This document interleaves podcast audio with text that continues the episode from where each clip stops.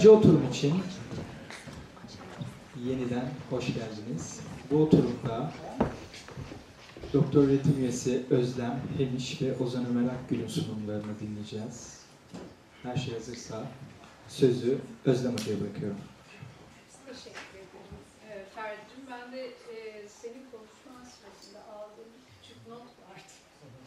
E, sonuçta e, hani bir sahne dilinden söz ettin. Normal koşullarda da benim bugün bir sahne dilinin üstünden kurgu yapmam gerekirdi. E, çünkü çağdaş sahneden söz ediyorsak eğer, e, çağdaş sahnenin aslında kelimenin tam anlamıyla e, dil kuran bir yapısı olduğunu söylemek gerekir. E, çünkü Agamben'in o lafını çok seviyorum. Çağdaş sanatçı biraz e, anakroniktir der. Yani e, evet geleceğe doğru bir vizyonu vardır fakat kadim olandan beslenmektedir ve bugün buradakilerle iletişim kurmayı başarmaktadır. Ee, öyle olunca benim için en heyecan verici işler sahne üstünde dil arayışında olanlar. Hatta bunun bir tık ötesi ve en sevdiğim aracı bunun oyuncuyla birlikte yapanlar. Ee, bu noktada Selim Burak'la Gertrude Stein arasında kurduğum ilişkiden de gelerek e, Heidegger'i anmadan olmaz. Dil varlığın evidir, bizim evimiz neresidir demeden yapamadım. E, şimdi ben bizim evimizi biraz size tarif etmek istiyorum. E, Beliz Güç Bilmez'in çok sevdiğim o kitap başlığına e, burada hatırlatmak isterim bir kere. Tiyatro böyle bir şey. Zaman, zemin, zuhur. Şimdi e, bir mekan sanatından söz ediyoruz. Zemini biraz önemli.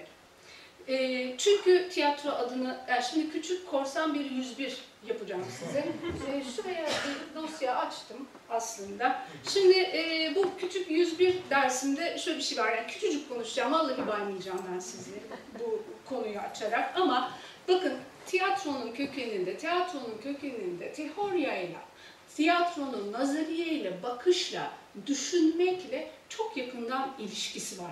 Bir köken kardeşliği. Ve e, aslında tiyatro sanatların en politik olanı. Çünkü tiranlıktan demokrasiye geçişin kullanışlı aracı ve politika sözcüğüyle hem çağdaş hem hemşeri. Bakın çağdaşlığın böylesi yani aslına bakarsanız. Dolayısıyla Antik Yunan tiyatrosunun Geçelim mi? Evet. Orta yeri orkestra. Halk buraya yani o demokrasinin, demosunun takıldığı yer oyunlarda o orta yer. Bakın buraya Roma'ya gelin. Cumhuriyet görünümlü imparatorluğunda size bu da belki tanıdık gelir. Orkestrayı ortadan ikiye kesmişler artık oraya gerek yok. Seyirleriyle oyun yeri arasında tuhaf bir boşluk var artık. O boşluk artık neyle dolacak onu Allah biliyor. Şimdi e, Roma'da çok tiyatro, Roma tiyatrosu e, üstüne benim çok konuşmayı ve e, düşünmeyi sevdiğim bir e, şey değil. Hani alan değil. Zaten sizi de oralarda oyalamak istemiyorum. Fakat halkın temsiliyetinden söz etmediğimiz bir tiyatronun binası bile bakın nasıl dönüşmüş oluyor. Demek istediğim şu aslında, egemenin formu hem mekan hem içerik olarak tiyatroyu da belirliyor. Egemen olan kendi üslubunda kendi makbul vatandaşını üretiyor. Bu 101 bilgisine işte tam da bu nedenle başvurdum. Çünkü benim geride kalan son 9 yıl hakkında konuşmam istendi. Ee, şimdi içinde bulunduğumuz yere e, zaten şu anda akmakta olduğumuz yere bakabilsem bakabilsem Jijek kulakların çınlasın yamuk bakabilirim. Çünkü çok içindeyim bu zamanın ve dışından çıkıp bakmam hayli güç. Ama e, çalıştım tabii haliyle sizlere bir şeyler anlatabilmek için e, ve düşündüm haliyle. Ve e, Esra Aysu'nun Türkiye'nin güncel tiyatro gündemi kriz başlıklı e, bir metnini buldum. E, bu Yapı Kredi'nin Sanat Dünyamız dergisi ek olarak vermişti. Sağ olsun çok kullanışlı bir ekti. E, ve e, 2013'te Esra Hanım bu saptamış olduğu kriz lafını biz biraz önemsemek durumundayız. Kriz bizim milli sporumuz oldu. Çünkü damarlarımızda sürekli bir elektrik akımı geçerek yaşıyoruz. Ve bunu o kadar kanıksadık ki bir an içimizden bu, bunu çekseler ne yaparız bilemiyorum. Ee, şimdi sahnenin ahvali, memleketin ahvali tabii. İkisi birbirinin çok içinde ve çok üst üste. Ve e, aslında e, bu metne baktığımda gördüğüm ana meselelerden biri mekanmış gibi duruyordu ve şimdi eğer mekan mesele ise e, hakikaten tiyatronun ciddi sorunları var demektir gibi geliyor bana. E, çünkü bu sorun aslında devlet, halk, sanat, ister buradan alın, isterseniz halk, devlet, sanat diye alın. Her durumda bu tiyatronun dilinin inşasında etkili bir mesele. E, dolayısıyla bir de şöyle bir şey var. E, 2010 sonrası Türkiye tiyatrosunu e, konuşmaya kalkıştığımızda alternatifliğinden söz eden tiyatrolar ya da onlara alternatif o, e, etiketi verilmiş tiyatroların zaten kendileri Selen'in de söz ettiği gibi zaten mekanda alternatif olduklarını söylüyorlardı önemli ölçüde. Sakın böyle bir şey yok, hiç sahne dili gelişmedi falan diyorum diye düşünmeyin. Kuşkusuz var. Fakat bu kadar uğraşın içerisinde sanki daha büyük bir yelpaze açılabilirdi. O kadarı açılmadı. Bu açılmayışın bazı nedenleri üstüne düşündüm. Bazı başlıklar tespit ettim. Sizlerle onları biraz paylaşmak istiyorum. Başlık başlık söylediğimde bunlardan birincisi kötü politikaları ve buna bağlı görülebilecek olan ödenekli kurumlardaki yapısal düzenlemeler. Daha sonra önemli oranda tam da e, bu nedenle artan bağımsız tiyatrolar mekan sorunu ve avantaj mı dezavantaj mı olduğunu ileride tartma olanağı bulacağımız merkezsizleşme. Sonra mevcut sosyoekonomik atmosferde yaşam mücadelesi veren tiyatroların sürdürülebilirlik sorununu oluşturan pratik ve estetik temelli etmenler ki bunların bir kısmı e, bu soruna deva alması gereken sanatsal yenilenmenin kaynakları yönetmenin mesela diğer yaratıcı kimliklerle birlikte bir dünya kurmaktaki mahareti, bir dünya kurma işi artık yönetmenin işi ne de olsa. Ve e, repertuar oluşturmada ya da oyun seçimlerinde Cumhuriyet geleneğine takılma talihsizliği, bunu da iki taraftan alabiliriz belki. Yani böyle baktığımızda devlet ve şehir tiyatrolarının repertuar sistemini sahiplenen bir alternatif tiyatro düşüncesi söz konusu olabilir mi diye sormadan edemem. Yani e, bir öğretmen oluyorsanız, eğer bir öğretmen olduğunuz için ve e, tiyatro tarihi ve dramaturji dersleri veriyorsanız, e, mezun öğrencileriniz size şöyle telefon açarlar. Hocam, Şöyle iki ya da dört kişilik tercihen hafif komedi. Bir oyun okudunuz mu yakınlarda? Bu, bu sorunun gelmediği yıl yok. Her mahsul bize bu sorularla geliyor. E, dolay, dolayısıyla şimdi e, e, bu söylemek istediğim bu. Yani e, devlet tiyatroları ve başlangıçtaki şehir tiyatrolarının e, misyonu farklıydı. Onlar bunu yapa dursunlar. Ödenekleri falan var. E çocuğum sizi başka bir derdiniz var. Seyirci nitekim geleceğim. Ee, yani yaratı, e, bir tarafıyla işte yaratıcı kadroların oluşturulmasında da sıklıkla sorunlar yaşıyor bu yeni tiyatrolar ve her şeyin başı eğitim demeden edemeyeceğim ve bütün bunlardan haliyle kriz, seyirci krizi diyeceğim. Çünkü biz bu işi bazı uluslararası duayenlerin söylediği gibi Dionysos aşkına yapmıyoruz. Yani hakikaten eyvallah Dionysos da seyrederse e, tabii ki çok seviniriz ama gerçekten sıcak seyirci istiyoruz. İstemiyor muyuz? Bence çok istiyoruz. Yani ben bir ömrümü e, şeyle geçirdim. Futbolun, arabeskin, şimdilerde de rapin seyircisini kıskanarak geçirdim. Ne zaman tiyatronun biletleri pahalı, o yüzden seyircisi yok deseler hep onları gösteriyorum. Oraya da para veriyorum. Dolayısıyla demek ki başka bir yerde bir sorun var. Ee, ama o sorunu çözmek tabii ki şu an benim işim değil. Ben semptom saymak istedim bugün size. Ee, bu semptomlar üstünden biraz konuşacağım. Ee, şimdi e, öncelikle e, şöyle bir şey var. Konum 2010'lardan itibaren olduğu için oradan almaya baktım. Ee, ama biliyorsunuz bu şey kar topu gibi yuvarlanan bir şey aslında çığa dönüşen bir şey. Ama ben hani olabildiğince 2010'ların içinde kalmaya çalışacağım. Ee, Mart 2012'de o zamanki Cumhurbaşkanlığı Genel Sekreteri Beyefendi e, muhafazakar kesimin nasıl bir demokrasi anlayışı varsa ki o nasıl sizler iyi bilirsiniz. Muhafazakar estetik ve muhafazakar sanatın normlarını ve yapısını oluşturmak gibi bir yükümlülük içindeyiz diye buyurmuşlar. Ee, aslında bu andan itibaren bir saat kurulmuş. Bu eğilim 2013 ve 2016 sonrasında daha da görünür olmuştu. Devlet tiyatrosunun sahnelerinden olması e, önemli bir semptomdu yine bana sorarsanız. E, gelmiş geçmiş en inşaatperver yönetimin şemsiyesi altında hem Taksim, Taksim sahnesi hem e, AKM'yi kaybetmiş bulunuyoruz. Küçük sahneden çıkıldı. Dar kapasiteli tekel sahneleri dışında AVM'ye yerleşen İstanbul Devlet Tiyatrosu bu yıl farklı binalara kiracı olduğunu kıvançla duyurdu. Şehir tiyatrosunun yönetmeliğindeki büyük değişimi yine 2010'ların başlarında görüyoruz. İdari kadroların yaratıcı kadrolara öncelendiği, sanatçıların memur statüsüne alındığı, repertuar kurulunun çok genişlediği bir e, yapıdan söz ediyoruz. E, özellikten söz ediyoruz. Dolayısıyla Muhsin Ertuğrul'a e, göre e, durum ileri değil, hayli geri gitmişti. 2013'te e, kuyuya atılan yeni bir taşımız vardı TÜSAK, hatırlayacak olursanız. E, sanat alanındaki üretimlere fon sağlayacak gibi görünen bu kurum, halen işlemekte olan devlet tiyatrosu, devlet opera balesini devralmak istedi. Yani böyle bir kurum olsun, böyle de bir devir işlemi olsun e, deyince tabii ki tereddütle karşılandı. Yapıların iyileştirilmesinden çok bir şekilde sanki yok edilivereceğine dair bir his belirdi içimizde. Bütün bir öğrenciliğimde devlet ve şehir tiyatrosu üretimlerine yani e, sahip oldukları avantajlara karşın ürettikleri işleri çok cana eleştirmiş bir yeni yetme gün, günlerim olarak bakarsanız eğer o günlerim de benim.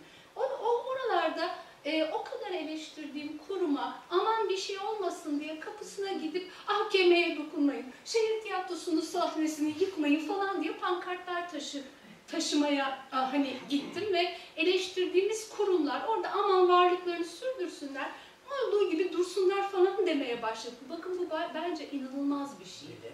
Yani ben aslında o süreçte bana bunu yaşattıkları için çok öfkelenmiştim. Çünkü e, kendimle çelişiyordum aslına bakarsanız hani bir şekilde. E, yine 2013'te e, Gezi'yi desteklenen, te, destekleyen tiyatroların aldığı yardımlar kesildi. Bu şakadanak oldu. Hatta bunun en cezalı tiplerinden bir tanesi sevgili Gönce Erkal, duayen muayen demediler. Hani zaten Karaca Tiyatro kapanmıştı. Ali Paşa Hanı'nın başına gelenleri biliyoruz. E, Kadıköy Kız Sesi'nin bahçesinde ne güzel gösterimler oluyordu. Onları da son verdiler. Yani e, bakın şeyden e, nasıl diyeyim e, çok bence e, tiyatronun hani ideolojik anlamda e, bir hareket içinde olduğunu düşündüklerinden mi gerçekten bilemiyorum ama e, bu kadarcık bir etkiye dayanılamamış olması beni çok yine etkilemişti. Ee, bir taraftan bugünlere yakın zamanlara doğru geldiğimizde Bakırköy Şehir Tiyatrosu'yla e, yeni yeni Antalya'da duymakta olduğumuz bir yine yönetimsel kriz var. E, bu iki örnek e, şimdiye kadar söylediklerimden farklı. İktidarın değil, muhalefetin yönetimindeki yerel e, belediyeler tarafından e, onların yetki alanında gerçekleşiyor. Yine aslında sanatın özelliği meselesine buradan yine geliyoruz aslına bakarsanız tekrar tekrar. Bu arada 2010'dan 2020'ye gibi bir 10 yılı konuşacak olduğumuzda e, şöyle de bir şey geliyor benim karşıma. 2010'ların e, ta başında aslında hatırlayacak olursanız İstanbul 2010'da e, Avrupa Kültür Başkenti'ydi. Ve şunu da kaldıralım Allah aşkına. Çağdaş sahne anlatıyor kadın diyeceksiniz. gelince mi geçelim? E, istiyorsan yani bence. E, sonuçta e, şunu da biliyoruz aslında bu döneme ait yapılmış bir yayından çıkan bir bilgi bu. E, Dikmen Gürü'nün aslında o dönemde yöneticilik yaparken bir proje sunduğunu, e, memlekete bir İstanbul'un güzel kendine yakışır bir e, salonu olsun gibisinden olduğunu fakat bunun e, iltifat görmediğini de biliyoruz. O dönemde e, gitti. Yani mekan e, bir mekan sanatı için örgütlenmiş büyük mekanlara dair tasarruflar aşağı yukarı 2010 e, 2019 arasında e, böyle aslına bakarsanız. Tabii e, şimdi böyle bir resmin içerisinde zaten e, özelliğini tamamen e, neredeyse yitirmeye başlamış ya da yitirmiş e, ödenekli tiyatroların içerisinde olmamayı tercih edebilecek e, ya da oraya zaten artık hani kadrolar inanılmaz hani açılmıyor ya da e, durduruldu. Dolayısıyla oraya girme ümidi olmayan e, ama tiyatro yapmak isteyen ve söylemek istediğini söylemeye devam etmek e, devam edecek olan insanlar bir takım başka e, oluşumlara doğru evrildiler. Bugün e, İstanbul 15 milyonun üstünde onu biliyoruz ve yeterli donanıma sahip salon sayısı oldukça az. E, AKM yıkıldığı yerine gelecek barok, barok operanın kullanışlı olmasını dileyerek beklemeye devam ediyoruz. E, sabırsızlıkla beklenen sahnelerden bir tanesi de Kadıköy Belediyesi'nin koşu yolunda yaptırmakta olduğu büyük kara kutu. E, biliyorsunuz çok kültür merkezi ve bu kültür merkezlerinde de çok amaçlı e, salonlar var. Bunlar tiyatroya deva olmuyorlar. E, çünkü aslında salonların çıtasını tiyatro salonu gibi koyup başka amaçlara doğru evriltmek belki daha iyi olabilirdi. Ama tabii neden yapılsın? Ee, özel tiyatrolar penceresinden bakıldığında mekanı olan ve olmayan tiyatrolardan söz edebiliyoruz. Mekanı olan tiyatroların seyirci kapasiteleri oldukça az. Mekansız olanlarsa işte bu kültür merkezleri salonlarını, AVM içlerindeki yerleşik mekanları e, kira vererek ya da gişeden yüzde vererek 60'a 40 gibi rakamlar yani sürdürülebilirliği çok zorlayan şeylerden söz ediyorum. E, seyirciye buluşmak için bu yolları kat ediyorlar. Az sayıdaki büyük salonlara giremeyip yukarıda sözü edilen politikalar doğrultusunda ödenekli kurumların tiyatro insanları arasındaki cazibe ödenekli kurumların tiyatro insanları arasındaki cazibeyi kaybetmesi, üretim ortamındaki bürokratik politik güçlükler ve yine oralardaki istihdam sorunları, Ayrıca gittikçe sayısı artan okullardan mezun öğrencilerin var olma çabaları küçük ve bağımsız tiyatroların sayısında artışa yol açtı. Biraz evvel Selen de, de e, değindi. Sadece ve sadece üniversite seviyesinde eğitim vermekte olan tüm Türkiye'de tiyatro bölümlerinin, oyunculuk bölümlerinin kontenjanı 700. Yani ben burada oyunculuk okullarını falan saymıyorum hani diğer kursları falan. Sadece onlar 700 yakınlarda saymıştım. Evet ama 80 kişi yapınca bazıları kontenjanını garip ne yapsın? Üretim, üretimdeki bu artışın e, tabii bağımsız tiyatroların açması pek hoş değil mi? Her sezonda yaklaşık 300 oyunun premier yaptığı düşünülüyor. E, 2010-20 e, arasındaki iyi haberlerden biri Afife Tiyatro Ödülleri'nin 2013 itibariyle e, ödül verdiği, e, yani ödül için görüş alanına aldığı tiyatrolar arasında küçük salonlarında girmiş olması aslına bakarsanız 75 kişinin altındaki salonlardaki yerleri de değerlendirmeye aldı. Ondan önce almıyordu. Bakın bu bile bakışta bir kırılmayı aslında aşağıda ola gelmekte olan bir şeyi bir şeyi zorladığını e, görüyorsunuz. Hani ödülleri ben çok önemsediğimden değil e, ama m, kazancın e, hani böyle delice paralar kazanılan bir sistemden söz etmiyoruz. Bir havucu olmalı öyle değil mi? Eleştiri sistemi çok işlemiyor. Onun apayrı bir konu olduğunu ve daha sonra konuşulabileceğini düşünüyorum. Ama e, görünürlüğü için e, Türkiye'de tiyatronun neredeyse iki e, alan kaldı. E, birisi tiyatro festivalinde yer alıp hani orada bir tartışmanın içine girmek. Bir tanesi o ödül sistemi içerisinde e, yine bir tartışmanın içine girmek. Bunlar e, sizi meşrulaştıran şeyler olarak söylemiyorum. Yani tiyatroyu meşrulaştıran şeyler olarak söylemiyorum. İnsanın bazen yaptığı şeyin görünmesi için çıtalara ihtiyacı olmasından e, yönelerek bunu söylüyorum.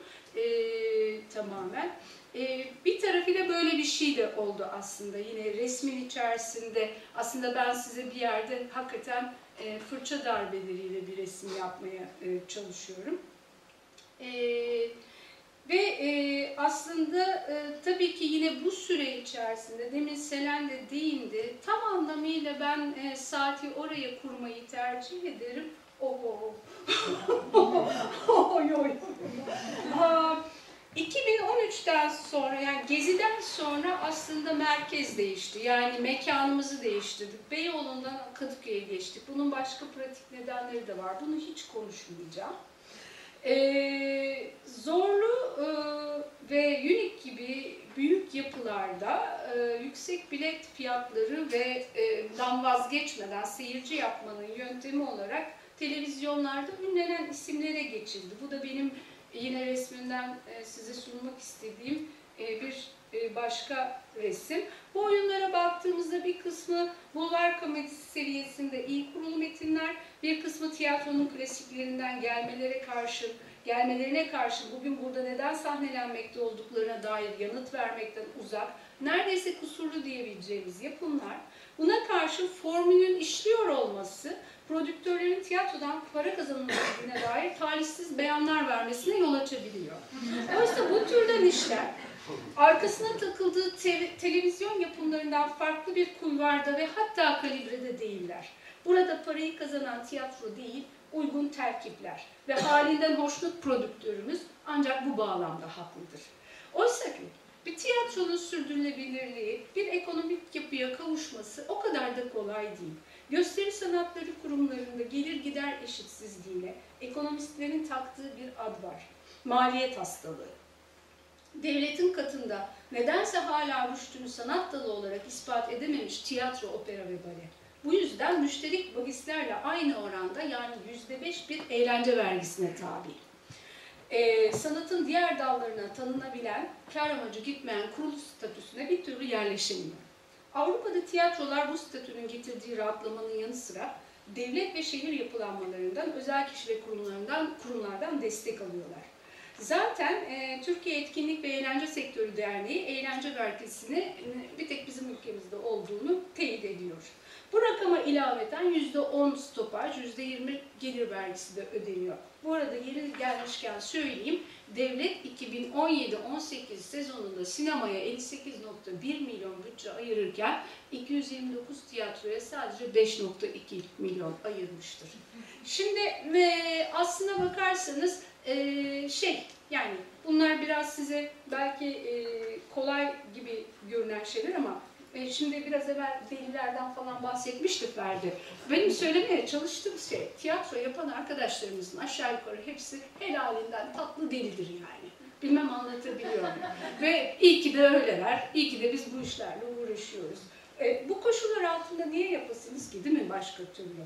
E, bir de yaratıcı kadro oluşturmanın ve onları bir arada tutmanın önünde güçlükler var. Çünkü sizin e, bir tiyatroda oynayarak e, hayatınızı sürdürmeniz için mirasiyede olmanız gerekiyor.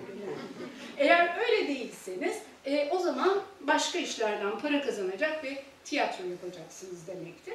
E, bu durumda prova takvimi yapan asistan arkadaşlarını da ayrıca alnından öpmek gerekiyor. Çünkü herkesin bir programı var.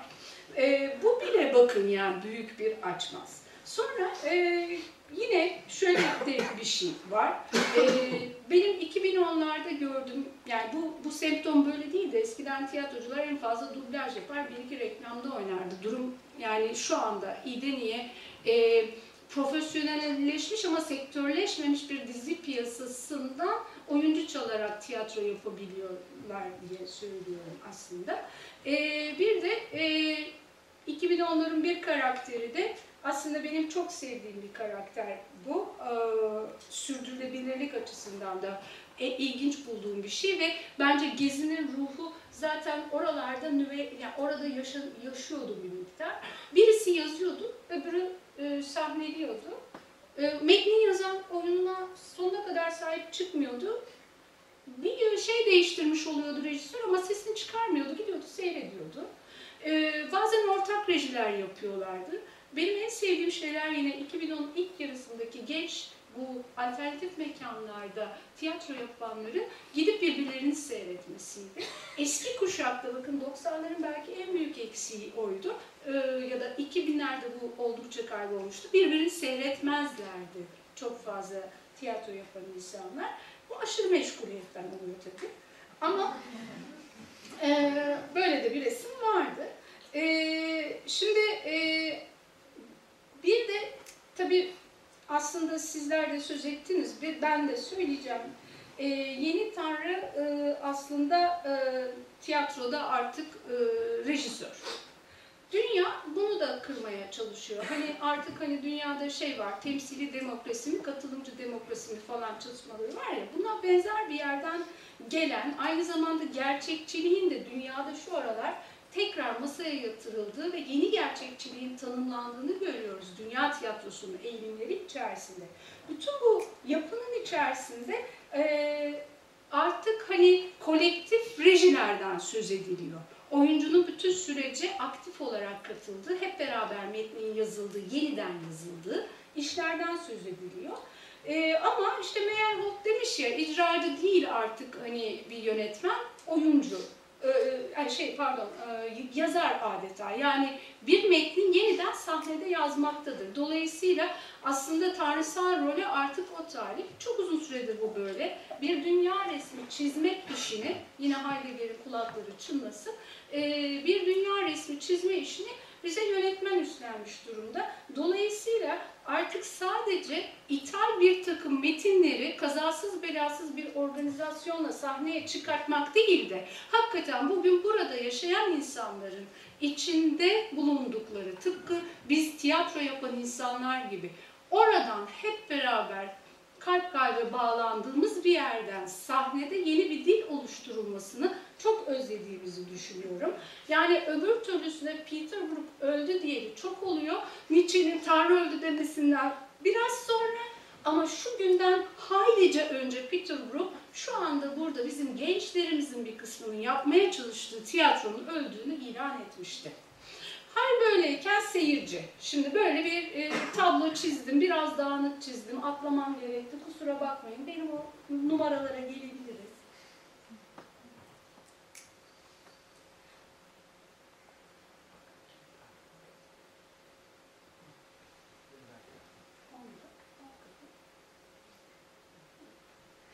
E, şimdi e, İKSB sağ olsun çok güzel araştırmalar yapmış. Ayrıca da e, o şey yani sitelerinde çok güzel e, kitaplar var bakabileceğiniz. E, orada e, ilk şöyle bir resim çıkıyor. Nasıl bir izleyici var ve biz kime iş yapıyoruz değil mi? Aslında tiyatronun birinci sorusu, dramaturjinin de birinci sorusu, aslında rejinin de birinci sorusu bu. Kime iş yapıyoruz? Yani evet sanatı yaparken e, seyirciyi kendimize kıstası almayız ama e, kime ne söylediğimizi bilmek isteriz muhakkak. E, işte tam da böyle bir yerde e, rakamlar ilginç geldi bana. E, 18-24 yaş grubu e, seyirci olarak hala görünmekte. E, fakat bu grubun e, e bağlılığı nedense sürmemekte. Çünkü ben gençken 90'larda bu yine yapıldı. Yine aynı yaş grubu çıktı araştırmada. Peki bu adamlar büyüyünce niye tiyatroya gelmiyor? Onu merak ediyorsunuz. Ya yani 18-24 okey ne oldu da kaybettik biz bu çocukları e, diye sormadan edemiyorum. E, o yüzden ve bu da çok çarpıcı geldi. Ücretsiz etkinliklere de katılanların sayısı yüzde on. E, bu demektir ki para her şey değil. Yani ben hala nitelik problemine gelmek için bu kadar yol kat ettim. Sizler anladınız onu değil mi? Yani diye düşünüyorum. Ee, öbür taraftan e, Ipsos'un 2016'da yaptığı e, şey arkada e, Türkiye'yi anlama kıla- kılavuzu ister anlar ister anlamayız böyle nasıl bakacağımıza bağlı. 2018'de bu rakamlar 2 puan 3 puan değişmiş ama bütün kalemleri çalışmamışlar. Onun için 16 rakamlarını size getirdim. E, buradan da çok enteresan bir e, resim çıkmıyor mu? Yani e, bırakın %49'u hiç sinemaya gitmiyor. Eyvallah onu anladım.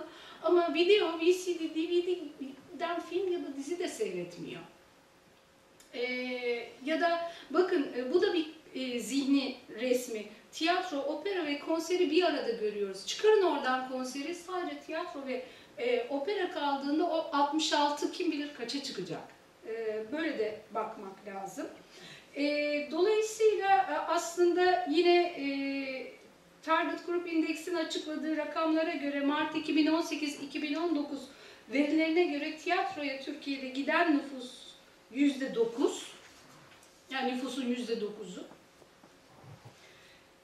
Ülkede çoğunluğun gençleri oluşturduğu nüfus 82 milyon, İstanbul 15'in üstünde. Şimdi bir tiyatro tarihi öğretmeni olarak başladığım yere geri dönüyorum. Yine size tarih bilgisi veriyorum. Aranızdan birazdan herkesten söz veriyorum. E, 1595 civarında yaklaşık olarak nüfusu 150 bin olan Londra'da ortalama 2500 kişi kapasiteli 3 tiyatro vardı. Bu sayı 1605'e kadar 15'i bulmuştu. Genellikle %50 dolulukla çalışıyordu. 1595'te sadece iki kumpanyanın oynadığı oyunları seyreden insan sayısı 15 binde. Bir sonraki sayfayı gösterirsen Ferdi'cim. işte o. Tamam mı? Bu 80 binde. 7800 e, 7 milyon 800 öbür tarafı da işte oranları verdim ben size. Yine Fischerlich de o güzelim kitabında şunu söyler. E, History of European Drama and Theater'da bir kültürün değişmesi için yüzde yirmi, nüfusun yüzde yirmisinin iyi bir şeye maruz kalması yeterlidir. Daha doğrusu bir şeye maruz kalması yeterlidir. Şimdi e, benim bildiğim kadarıyla Türkiye'nin yüzde seksen beşi televizyonda dizi izliyor dramatik sanatları ciddiye almalıyız. Yani e, şu, çünkü aslında e, dramatik sanatlar aslında her zaman egemenle el ele davranmıştır. Artık tiyatro marjinal. Yani tiyatro ancak ve ancak 19. yüzyıl ikinci yarıdan sonra egemenle hareket etmeyi bıraktı. Fakat biraz evvel e, Selin'in de söylediği gibi artık yeniden piyasaya, yeni egemene, kapitale teslim olmuş durumda. Dolayısıyla kendi görünürlük problemi var. Kendisinin sürdürülebilirlik problemi var. Bu problemlerin içerisinde mücadele etmekte olan tiyatronun bana soracak olursanız asıl meselesi içerikle ilgili. Nasıl bir içerik ve nasıl bir sahne dili üreterek tekrar seyirciyi yapabilir? Çünkü 1947'den beri var olan bir tiyatro, e, devlet tiyatro geleneğinin içerisinde dediğim gibi tiyatrolar birkaç kere kapatılmak istendi, TÜSAT'lar çıktı oldu, bu oldu. E, biz orada seyirciyle beraber değildik, tiyatro yapanlar bir aradaydık. E, dolayısıyla da aslında ee, ben şöyle bir şey söylemekle, yani söyleyerek kapatmak istiyorum ee, sözlerimi. Ee, bir kere e, belki Bourdieu'nun dediği gibi bizzat kendi düzenini kurabilenlerle sistemin arzularına teslim olanlar arasında bir ayrım yapabiliriz sanki bugün çağdaş tiyatroda. Ve bizzat yapmak istediğini yapmak isteyenlerin yolu açık olsun muhakkak ki. Bunun biz bunları bu, buranın izleyicisiyiz aslında e, bir yerde en azından kendimi öyle konumlandırıyorum. E, 2010'lardan 2020'lere doğru giderken e, tablo çok karanlık değil. Sadece zemin bu ve bu zeminin içinde bu zemine doğru zemine göre hareket etmek gerektiğini düşünüyorum. Ve e, söz konusu e, yani süreçte sadece resim bu kadar karanlık mıydı, hiç mi kötü bir şey olmadı? Tek tek iyi şeyleri andığım zaman sanki çok yıldız parlatıyormuşum gibi olacak. Ben de bütün bir alana bunu yapmak istemedim. E, yazılı olarak bu metin ortaya çıktığında bütün e, o isimler yerli yerinde e, bütün e, şeyleriyle beraber, varlıklarını nasıl kurduklarıyla beraber e, yer alacaklar. Ama bu sene çok sevindik. Buradan e, yurt dışına giden yönetmenlerimiz, yazarlarımız oldu. Orada görüldüler ve takdir edildiler. Artık başka bir hareketlenme var. Bu hareketlenmeyi görmek de ayrıca bir çemberin geç de olsa kurulduğunu gösteriyor bize. Evet, bu dağınık sunuma katıldığınız için teşekkür ederim.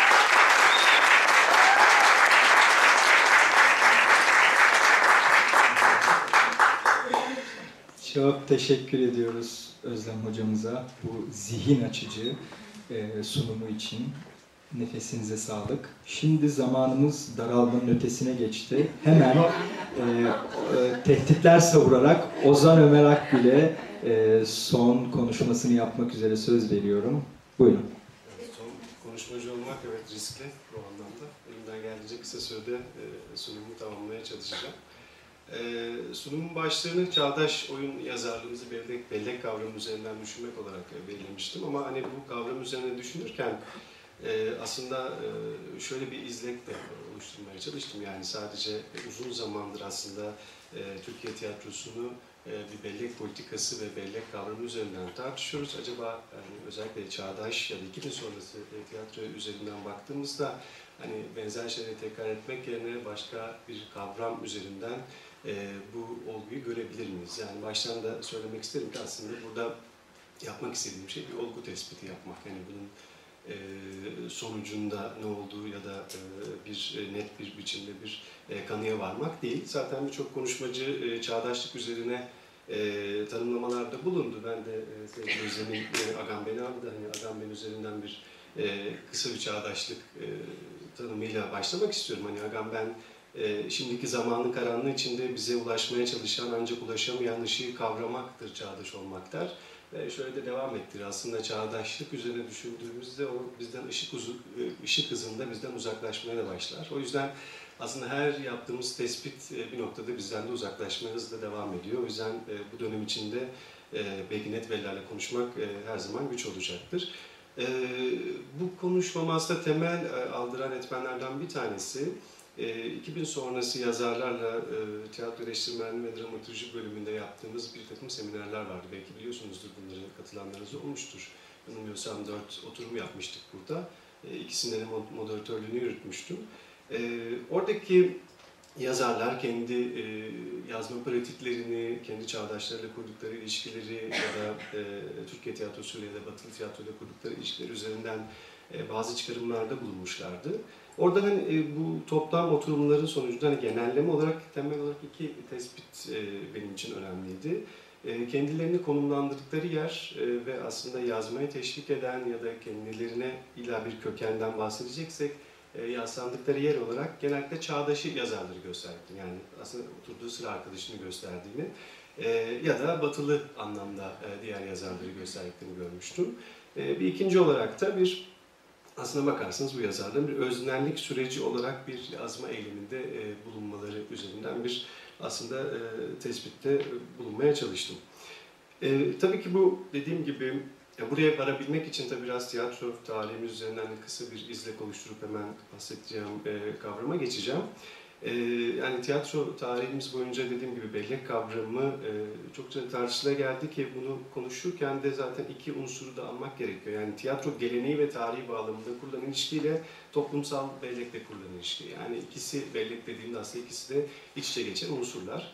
E, tabii ki bu batılı anlamda e, tiyatro e, bağlamında baktığımızda Tanzimat'tan e, Cumhuriyet'e, erken Cumhuriyet'e ve sonrasına uzanan modernleşme pratiklerimizde de ilintili olan şeyler. E, ki e, birçok zaman zaten e, Cumhuriyet modernleşmesinin de yaptığı geleneksel modern, e, modern, eski, yeni e, gibi ayrımlarla kendisinden öncekinin reddiyesi ve yeni modernleşme pratiği ve ideolojisi bağlamında yerine koyduğu birçok unsurları zaten bu bağlamda görüyoruz. E, ve yine mesela e, yine bellek üzerinden örneklersek yine erken Cumhuriyet dönemi oyunlarına şöyle çok kısaca iki örnek üzerinden e, söylersem mesela işte Ahmet Muhittin Anas'ın Gölgeleri ve ya da Necip Fazıl'ın Bir Adam Yaratmak'taki meseleleri mesela temel olarak aslında e, bir nostaljik geçmiş üzerine kurulu oyunlardı babalar ya da oğullar üzerinden. E, burada da biçimsel olarak da aslında e, yine hani Beliz Güçülmez de bunu e, sevgili Özlem bahsettiği kitapta anar e, bir noktada. Hani İpsenci bir geçmiş dramaturjisiyle e, geçim, yani sahnenin şimdisine hakim olan bir geçmişten bahseder. E, yani hem içerik hem de biçim olarak e, bu anlamda bir bellek tartışmasını e, sürdürebileceğimiz e, unsurlar arasında. Hemen mesela 1960'lara bile baktığımızda dönemin tabii ki e, politik gelişmeleri, görece özgürlük alanı vesaire e, unsurlarından e, mesela özellikle başta Haldun Taner olmak üzere işte geleneksel olanla batılı olanın bir sentezini oluşturmaya çalışması, bir ulusal tiyatro kimliği oluşturmaya çalışması, öte yandan işte Sermet Çağan gibi, Oktay Aracı gibi, Vasıf Öngören gibi isimlerin de yani hem açık biçimle e, geleneksel tiyatroya ait açık biçimle e, batılı formların bir senteziyle birlikte aslında bir tiyatro belleği arasında kurmaya çalıştıkları bir denemeler olarak e, bunları görebiliyoruz.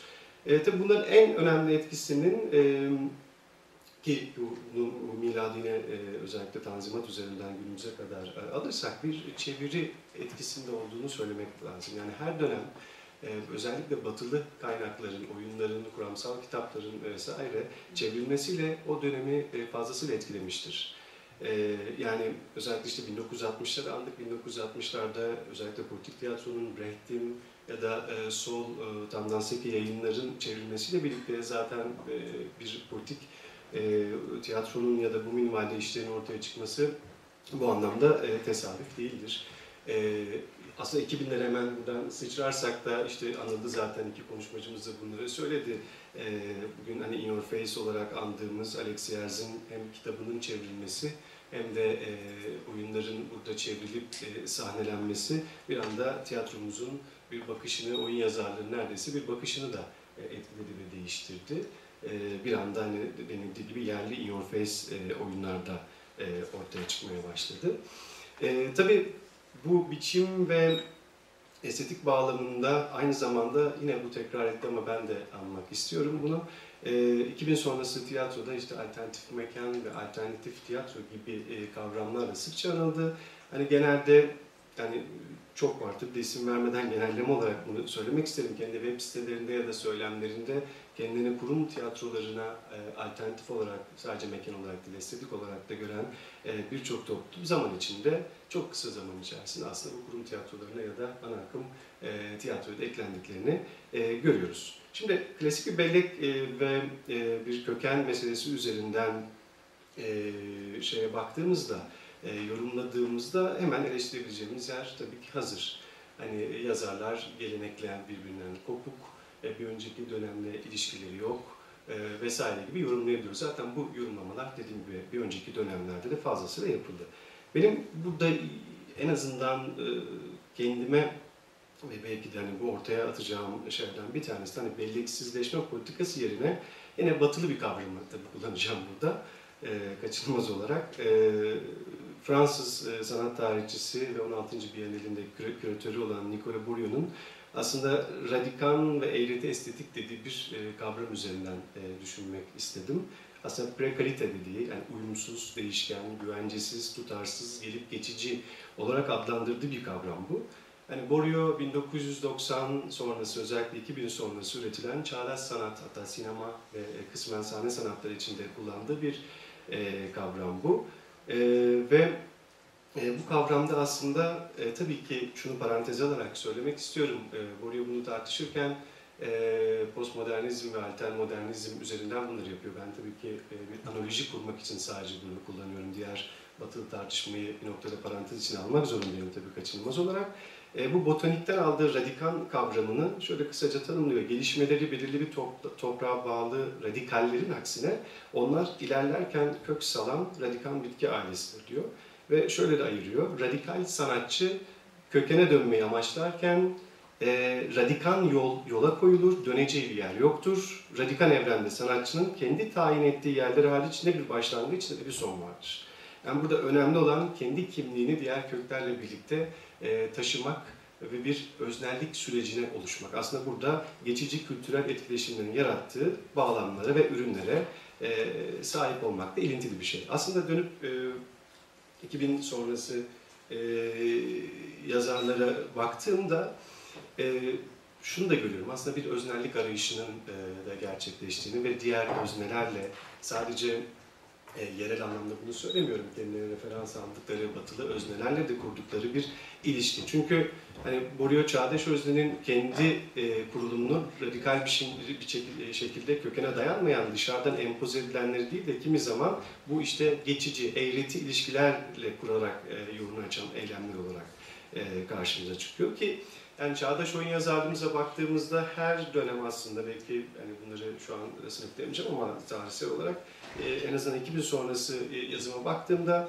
aslında trend olan bazı konular var. Ve her dönem bu e, olup birçok tiyatronun ya da yazarın e, hemen bu konu üzerine yazıp hem ardından çok kısa süre sonra başka konularla e, yüzleştiğini görüyoruz. İşte hepimizin belki ço çoğumuzun da bildiği işte ötekilik, etnisite üzerinden ötekilik, cinsel kimlikler üzerinden ötekilik, kentsel dönüşüm, bir takım toplumsal olaylar hemen e, oyun yazarlığını aslında ya da tiyatro, aslında sadece bunu oyun yazarlığı içinde e, söylemiyorum, sahneleme anlamında da e, bunlar geçerli. E, dolayısıyla hemen e, geçici tepkilerle e, bunları karşılıyoruz. Aslında bu geçiciliğin içerisinde, hani Borio'yu da, da soluk alarak e, bunu söylersem, bu geçicilik de anlık politik tepkiler oluşturuyor e, bir noktada. E, tabii Şöyle eleştirilere e, hemen tabii bu e, Kur'an maruz kalabilir. Hani e, biraz önce konuşmacılar zaten dönemin koşulları içerisinden bazı şeyler söylediler.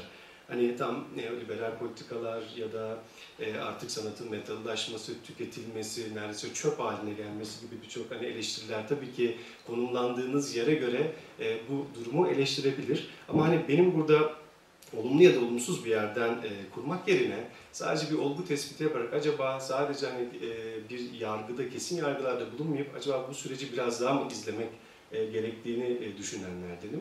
E, çünkü yani her dönemimiz bir şekilde batılı tiyatro bağlamında düşündüğümüzde her dönemimiz hep bir yeni arayış içinde oluyor. Ya kendini konumlandırıyor ya da o konum içerisinden kendini başka bir yere devrediyor ya da çoğu tiyatroyu da bırakıyor. Böyle durumlar söz konusu baktığımızda kısaca.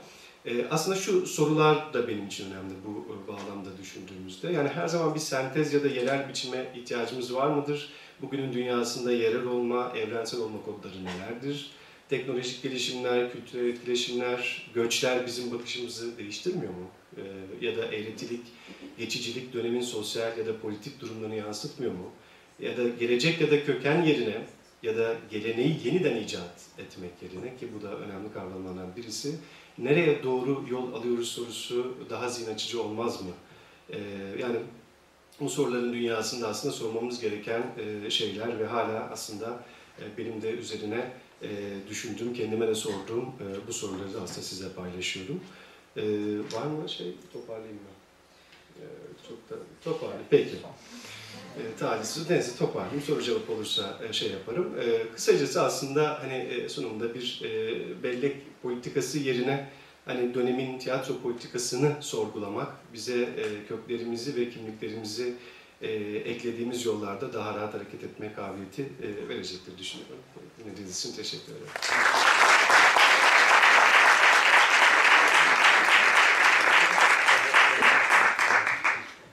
Evet, teşekkür ederiz. Ozan'a bu soluk soluğa kalarak e, süre sebebiyle e, bizim için yaptığı sunumdan dolayı e, bugün konuşmaların sonuna geldik. E, yarın e, yine e, bir panel dizisiyle burada olacağız. Bu kez Yeşim Özsoy'un e, oturum başkanlığında dönemlerden belli e, oyun yazarı ve yönetmenler burada olacaklar.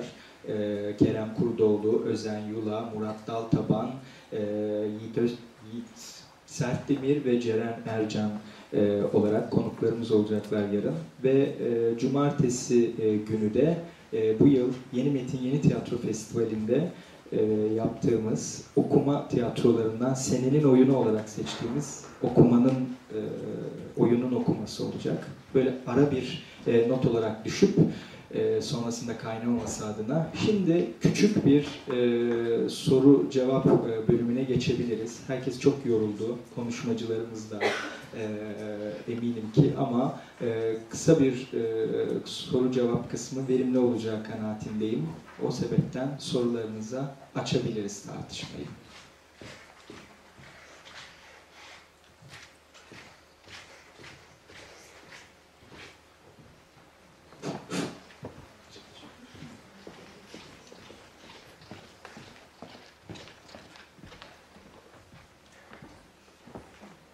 İlk soruyu soran kazanıyor.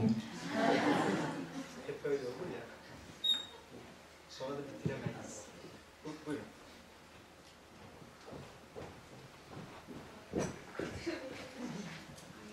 E, Tüm bu konuşulanlardan sonra e, bugüne e, ilişkin bir tiyatro dilinin oluşturulabildiğini ya da bir çağdaş tiyatro dilinin oluşturulabildiğini e, düşünmekte misiniz? Bunu başaran tiyatro örnekleri e, ya da grup örnekleri söyleyebilir misiniz? E, Benim son zamanlarda gözlemlediğim bir şey var. Tabii böyle öznel yaklaşım olduğunu söylüyorum. E, iyi Bir, e, birçok tiyatro e, birçok genç tiyatro ya da genç profesyonellerin kurduğu tiyatro e, şunu yapmaya çalışıyor. E, hem bir e, geleneğe selam verelim, hem bir geleneğin üzerine kuralım e, tiyatromuzu. Hem de çağdaş olanı yakalayalım, günceli yakalayalım ve güncel meseleleri, hani güncel sosyopolitik e, meselelerin de bir taraftan peşine takılalım gibi bir yaklaşım var. E, şu tür eleştiriler de son zamanlarda duyuyorum ve daha bu sabah e, konuştuk e, bir arkadaş grubuyla bir eleştirmenler grubuyla diyeyim daha doğrusu. Ee, çağdaşı yakalamaya çalışıp geleneğe de selam verip ama ne onu ne onu tam olarak e, yapamayıp böyle iki arada bir arada hani hep bir doğuluk, batılılık meseleleri ekseninde bir gidip gelme, bir yerini bulamama falan gibi e, şeyler üzerinden e, konuşuldu bugün ve e, ben de böyle düşünüyorum. Hani bir dil arayışı evet var, bunu kabul ediyorum. Ee, ama bir e, yerimizi bulamamak mı var? Varsa neden kaynaklanıyor olabilir? Ee, bunun çıkış e, çabalarını kabul ediyor musunuz? Ee, falan böyle. Teşekkür ederim şimdiden. Özlem Hocam söz almak ister misiniz? Yani e, bu söylediğiniz aslında tam da benim hani doktora tezimde çalıştığım bir konu. Ben Türkiye'yi bir berzah uzamı olarak nitelendirmiştim. Yani her şeyin imkanının olduğu ama hiçbirinin birbirinin içine kelimenin tam anlamıyla karışmadığı, şu çok özlenen senteze pek ulaşılamayan bir yer. Çünkü gerçekten bazen bakıyorum o sentez gerekli midir? Ee, gerçekten ya ge- hem gelenekseli hem çağdaşı aynı anda yüzde yüz kucaklamak mümkün müdür? Mesela benim önerim şu olmuştu ya da şöyle diyeyim, tezimde hiç önerme getirmedim Allah'a şükür ama hani bakmak için başka bir şey e, önermiştim.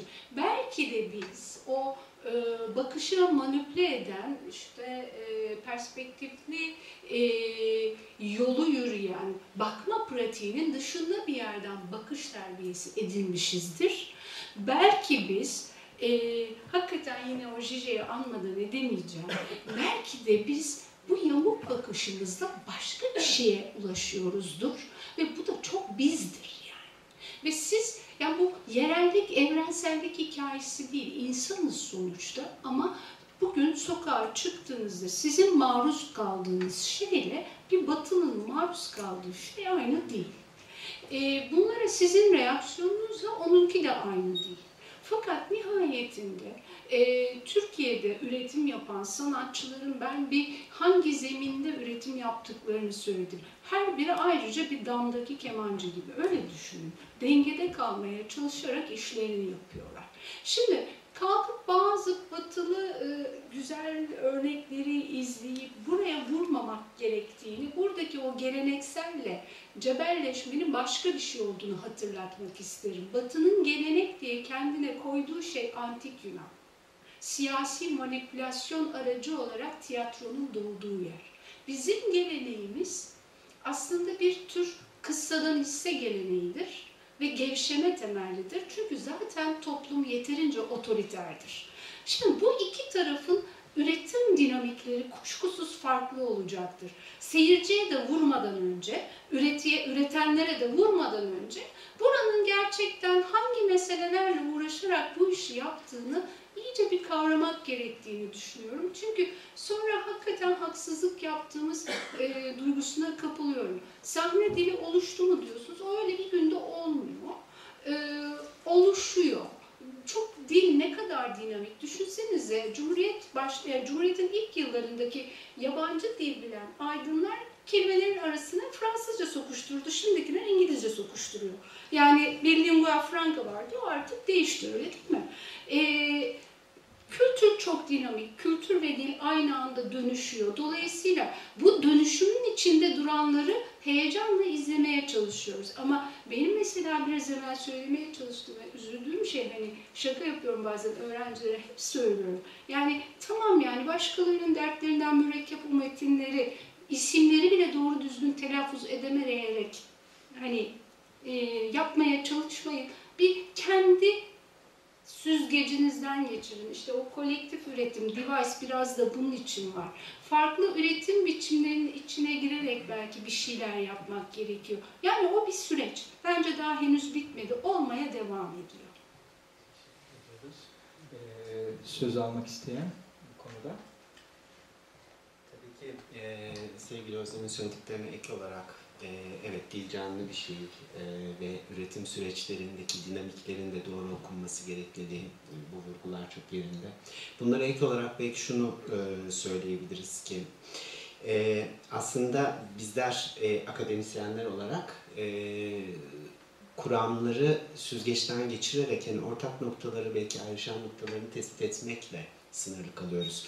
Dolayısıyla evet bir dil oluşmuştur ve formülü budur dediğimiz anda e, aslında e, o klasizmin en e, sanata bela olan e, tuzağına düşmüş oluyoruz. Nedir o? E, sanatın kuramı takip etmesi e, diktesi.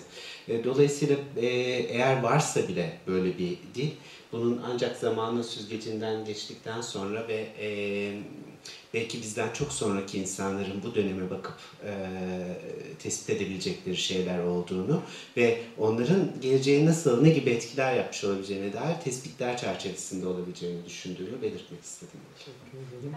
Ben de şey söyleyebilir miyim? Şimdi e, esasen 2010'lara doğru benim duyduğum heyecan çok azalmış vaziyette. Çünkü 2010'ların onlara doğru geldiğimizde gerçekten bu dille ilgili çok fazla çalışma olduğunu ve hani bir takım kıvılcımların yandığını görüyordum ve buradan ilerlerse Türk tiyatrosu hakikaten kendine dair bir şeylere doğru gidebilir diye düşünmeye başlıyordum. Şimdi e, 2010 ile 2019 arasında düşen bu heyecanla birlikte aynı zamanda başka bir noktadan bakmaya başladım. Bırakın evrensellik, yerellik falan filan gibi hikayeleri, tiyatronun nitelik sorunu. Yani e, Hüseyin'in söylediği, senin de bir alıntılandırdığı ne demişti?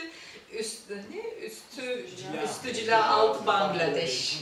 Bizim tiyatromuzun şu anda hala bu dertten çok mustarip olduğunu düşünüyorum. Yani hem e, içerik olarak hem de e, cilaladığınız biçim özellikleri açısından.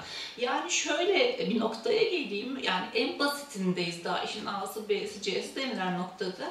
E, bir, bir araba aldığınızda direksiyonsuz araba alır mısınız? Ya da motor motoru eksik araba alır mısınız? Tam anlamıyla alırsınız. Ona paranızı ödersiniz. Ama tiyatro eseri izlediğimizde niye biz bu e, hoşgörüyle bunu izlemeye çalışıyoruz pardon? yani onların da bize karşı olan bir sorumluluğu değil mi? Tiyatro üreten insanların da bize dört dörtlük yani hem içerik hem biçim açısından hem oyunculuk açısından, teknik açıdan, tekniği ben illa zenginlik anlamında söylemiyorum. Ama bize gerçekten sevdirebilitesi dört dörtlük noktada olan bir ürün sunmak zorundalar. Şimdi hala biz bunu tartıştığımız bir noktada diğeri birazcık daha ikinci planda bir şey olmaya başlıyor bana kalırsa. Ve doğal olarak Türk tiyatrosunun kendi üslubunu oluşturabilmesi, yeni üslupları oluşturulabilmesi daha doğrusu. Evet dediğinde o yamuk bakış gerçekten gerekiyor olabilir. Hakikaten çok e, da karamsar olmamak gerekiyor. Dünden bugüne olacak bir şey değil ama öncelikle şu en temel olan yani A tekstini aldığınızda adam gibi bunu hani seyirciyle de buluşturalım saygısı bile bizim için, onun için benim için çok daha temel bir noktada Türk tiyatrosu şu anda açıkçası. Teşekkür ederiz. Kalan süremi kontrol ediyorum. Evet, bir iki tane soruluk zamanımız var hala. Ee, var mı sorumuz? Tabii buyurun. Ee, teşekkür ederiz öncelikle e, bu güzel konuşmalar için. Ben e, şu e, uzun süredir benim de düşündüğüm bir şey. E, tam da e, hocamızın bahsettiği neden izleyiciyi e, çekemiyoruz ve bu 18-24 yaş e, arası izleyiciler belli bir e, yaş aktinden sonra değil neden e, sahneye gelmeyi terk ediyorlar. Bu noktada belki e, bir öz eleştiri yaparak biz e, profesyonel tiyatrocular acaba e, onlara mı ulaşamıyoruz yaptığımız işte ya da e, yani nasıl bir açmaz var burada? Aslında mesela, e, merak ettiğim konu tam da orası. Teşekkürler. Galiba Özlem Hocam söz olacak gibi. Şimdi şöyle bir şey aslında e, tam da Selen'in söylediği nitelik problemine geliyor. Hani ben nitelik problemine gelmemek için bütün e, zemin problemlerini deşmiştim aslına bakarsanız. E, ama burada tabii ki nitelik problemi devreye geliyor. Birçok şey var. E, hani e, hızlanmak gerekince vazgeçtiğim şeylerden bir tanesi eğitimdi. E, ıskalamalı eğitim yapıyoruz birçok konuda. E, ben 2006'dan beri e, tiyatro alanında eğitim veriyorum. Eskiden e, hep seçerek öğrenci alınmış kurumlarda. Eskiden e, gelen öğrenciler e, bir Shakespeare, Antik Yunan oyunları, Çehovları falan bilir de gelirdi. Sadece ezber yaptıkları yeri değil. E, şimdi biraz durum değişti. E, şöyle düşünün, 2000 öğrenciler geliyorlar. Doğduklarından beri her yıl değişmekte olan bir eğitim sisteminin içinden geliyorlar. E, dolayısıyla e, hakikaten orada bir problem var. Yani orada bir problem var. Bunun için ne çocukları ne yeni jenerasyonu suçlamam. Asla öyle anlaşılmasın.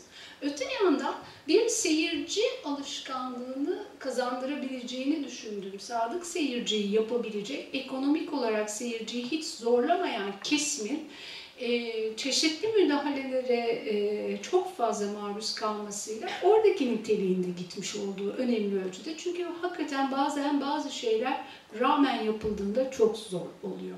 Ama ben açıkçası e, şunu hep problemli gördüm.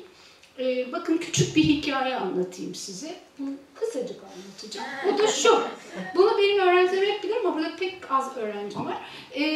Şimdi devlet şey e, komedi sahnesi var, dram sahnesi var. Dram komedi sahnesi kapalı gişe oynuyor. Operetler vesaire kapalı gişe. Dram sahnesine yatılı okullardan öğrenci getiriyorlar. Çünkü yani oyunculara ayıp olmasın diye. Ya boş Hamlet oynuyorsunuz yok kimse falan. E, fakat bir gün Aşkı Memnu şey yok, aşk, özür dilerim. Yaprak dökümü oynuyorlar. Yaprak dökümü 100 oyun arka arkaya kapalı gişe oynuyor. Ee, bir kral, çok gevşek bir kral Lear uyarlamasıdır nihayetinde. Çatı çok yabancı bir şey değil. Ee, ama e, tam da o süreçte yani toplumda büyük bir değişim var.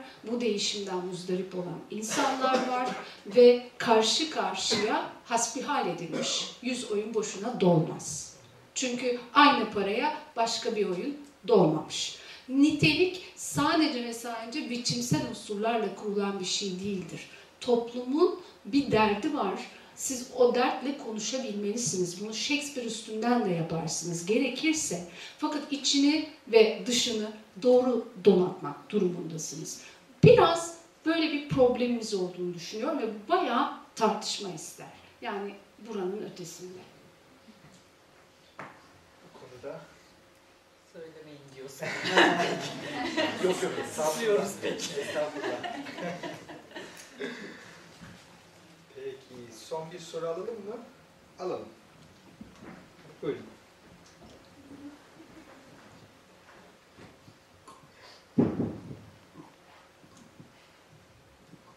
Ee, Teşekkürler hepinize güzel sunumlar için. Ee, Ben şeyi merak ediyorum aslında Ozan'ın konusu galiba biraz.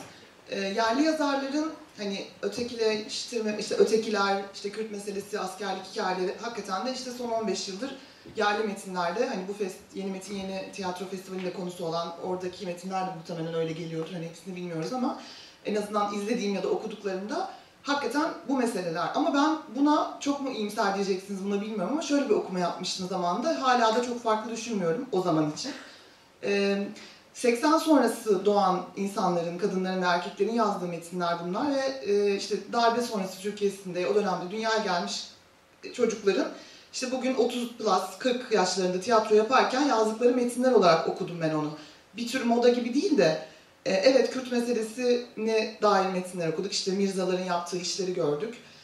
E, ne bileyim kadın meselesine dair bir sürü yeni metin okuduk. Hani bunların hepsi müthiş işlerdi diye değil de üretim olarak, nicelik olarak da bakıyorum biraz.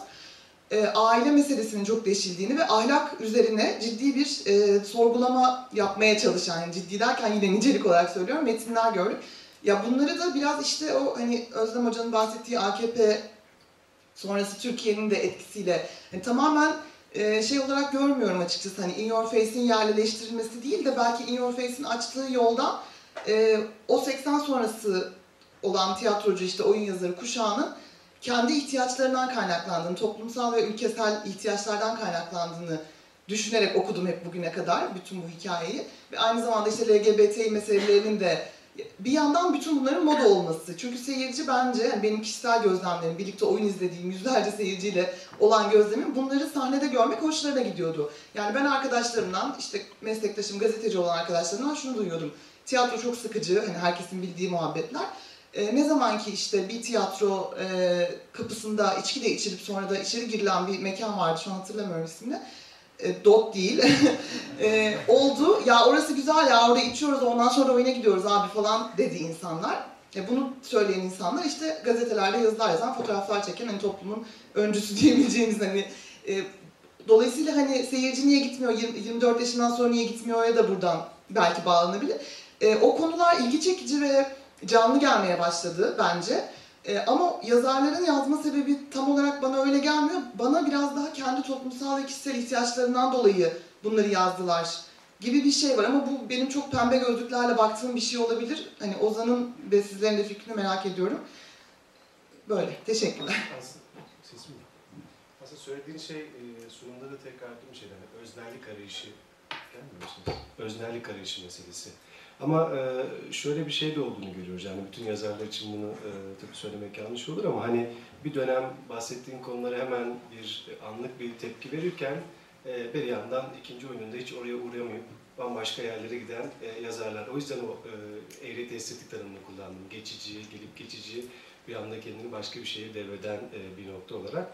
Evet bunları zaten bir anlık politik tepki ve şey olarak görmekte fayda var ama e, tabii ki yani işin illa bir dramaturjik kısmına girersek ya da içi, hem biçimsel olarak hem içeriksel olarak hani metinleri bir masaya yatırdığımızda hani e, tabii başka bir şeyin tartışma konusu e, bunlar seyirciye nasıl anlatılıyor ya da hangi araçlarla anlatılıyor? Esas bunları belki e, teknik bağlamda tartışmak e, gerekiyor. Mesela son dönemlerde ortaya çıkan monodramlar da e, böyle biraz hani bizim anlatma isteğimiz e, uzun yani tiyatro e, tarihimizden beri olan bir şey. Durmadan hani anlatmak, hikaye anlatmak, anlatmak ve söylemek istiyoruz. E, bu hani çok tükenen e, bir şey değil. E, ister dramatik bağlamda, ister hikaye anlatıcılığı bağlamında. E, yani anlık tepkiler ve geçici e, şey olarak ne kadar sürdürülebiliyor ya da ne kadar bir estetik içine dahil edilebiliyor. Zaten benim de sormak istediğim, en kendime de sormak istediğim temel soru buydu. Ben de bir şey söyleyeyim. Tabii. Ee, Aslına bakarsan her e, şöyle bir durum da var. Ee, Evet e, dediğin doğru. Tabii ki kendi istekleri, kendi hayatta durdukları nokta çok belirici ol- oluyor yazar için ama bir e, aynı zamanda da furyalardan da çok ciddi şekilde bahsedebiliyoruz. Hatta e, hep biz aramızda dalga geçerdik Melih'le. İşte bir Kürt bir eşcinsel ve işte şu bir, bir, bir araya gelir ve alternatif oyun yapılır. Vardı bir dönem. Ondan sonra bir sezon, o bir sezonun şeyiydi, konseptiydi. Ondan sonraki sezonun konsepti illa LBGT bir e, işte e, kişi, iki kişiyi ya da bir kişiyi bir araya getireceksiniz. Sonu kötü bitecek ama arada işte şey civarı olacak. Yani sanki bir gazetenin üçüncü e, sayfa haberi tadında da bir bakış olacak. Aslında sanki LBGT'ye dair bir farkındalık ya da oradaki sorunlar aktarılıyormuş gibi olup aslında en gelenekselinden, en klişesinden şeyler yazılacak. Dolayısıyla e, bakıldığı zaman aslında bakarsan evet tabii arada iyi yazanlar, bunu gerçekten düşenler, başka noktaları götürenler var ama genel geçer bakıldığında böyle kategoriler olarak sezon sezon şeyler geliyor bize, furyalar geliyor ve hani çok da fazla metin okumak durumunda kaldığımız için e, yani bunlar bir noktadan sonra şey durumuna getiriyor insanı. Ya artık yeter başka bir bakış açısı. Aynı şeyden yola çıkabilirsin. Başka bir bakış açısı, başka bir biçimsel durum, başka bir şey dene. Hep aynı şey. Hani şunun gibi 1980 sonrası hani e, bütün bu baskı ortamında şöyle bir şey yapılmıştı. İşte kadın ve erkek e, muhtemelen daha toplumun üstünde bir seviyeden gelmişlerdir ve ilişkilerini sorgularlar. Ay hala mesela hala beni hiç ilgilendirmiyor. Ya da ilgilendirecek şeyleri de öyle bir şekilde yazımı oluyor ki o kadar derinliksiz bakış açılarıyla bunlar ortaya konuluyor ki işte o zaman dediğin doğru sofistike bir şey peşinde olan, e, oyun peşinde olan seyirci bir noktadan sonra ilk tek amacı tiyatroya gideyim, aman biraz kültürleneyim, biraz tiyatro aktivitesi içinde olayımdan çıkanlar yavaş yavaş tiyatrodan uzaklaşmaya başlıyor. Ben biraz böyle de görmeye başlıyorum. Çok mu karamsarım bilmiyorum ama. E, bu konuda tabii aslında az önceki bütün konuşmalardan da e, bir şeyleri eklediğimizde zaten doğal olarak bu sonuca da varabiliyoruz. E, ne yazık ki bizim ülkemizde e, tiyatro sanatını icra eden insanlar e, istenildiği oranda okumuyorlar. E, bence bunu da eklemek gerekiyor çünkü bir şey bulduğumuzda bunun yeni olduğunu e, iddia edebilmek e, önce o şeyin olup olmadığını bilmekten geçiyor doğal olarak. E, dolayısıyla e, evet bazı konular var. E, az önce sevgili Özlem'in de söylediği gibi birbirini izlemeyen tiyatro toplulukları mı dersiniz?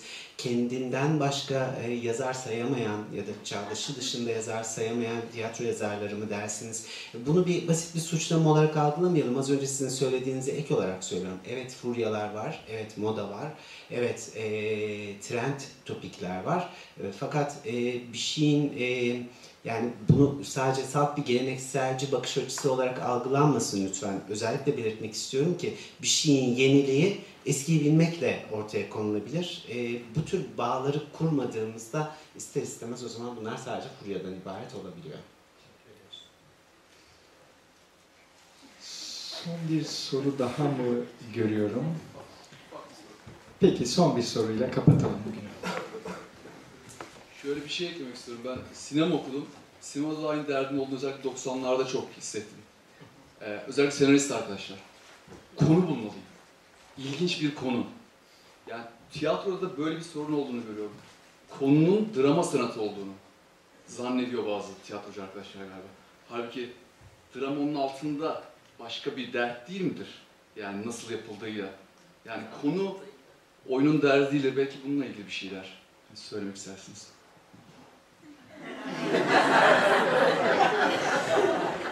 Ben sizi böyle gördüm. Yani tabii ki sinema sanatı hakkında bir şey söyleyemem. Ee, en azından bu panelde söylemek istemem. Ee, öte yandan e, Aristoteles 2500 yıl önce Poetika'da e, dram sanatının e, niteliklerini sıralarken, unsurlarını sayarken e, birinci sıraya koyuyor mitosu. Ee, o mitosu da tabii ki bağlamdan e, bağımsız olarak düşünmek pek tabii ki e, mümkün değil. E, evet konu bulmak istiyor olabilirler çünkü e, Çağdaş Türk Tiyatrosu'nda e, iyi bir konu iyi bir seyirci demektir ve e, bu da kınanamaz çünkü tiyatro seyirciyle var olabilen bir sanattır.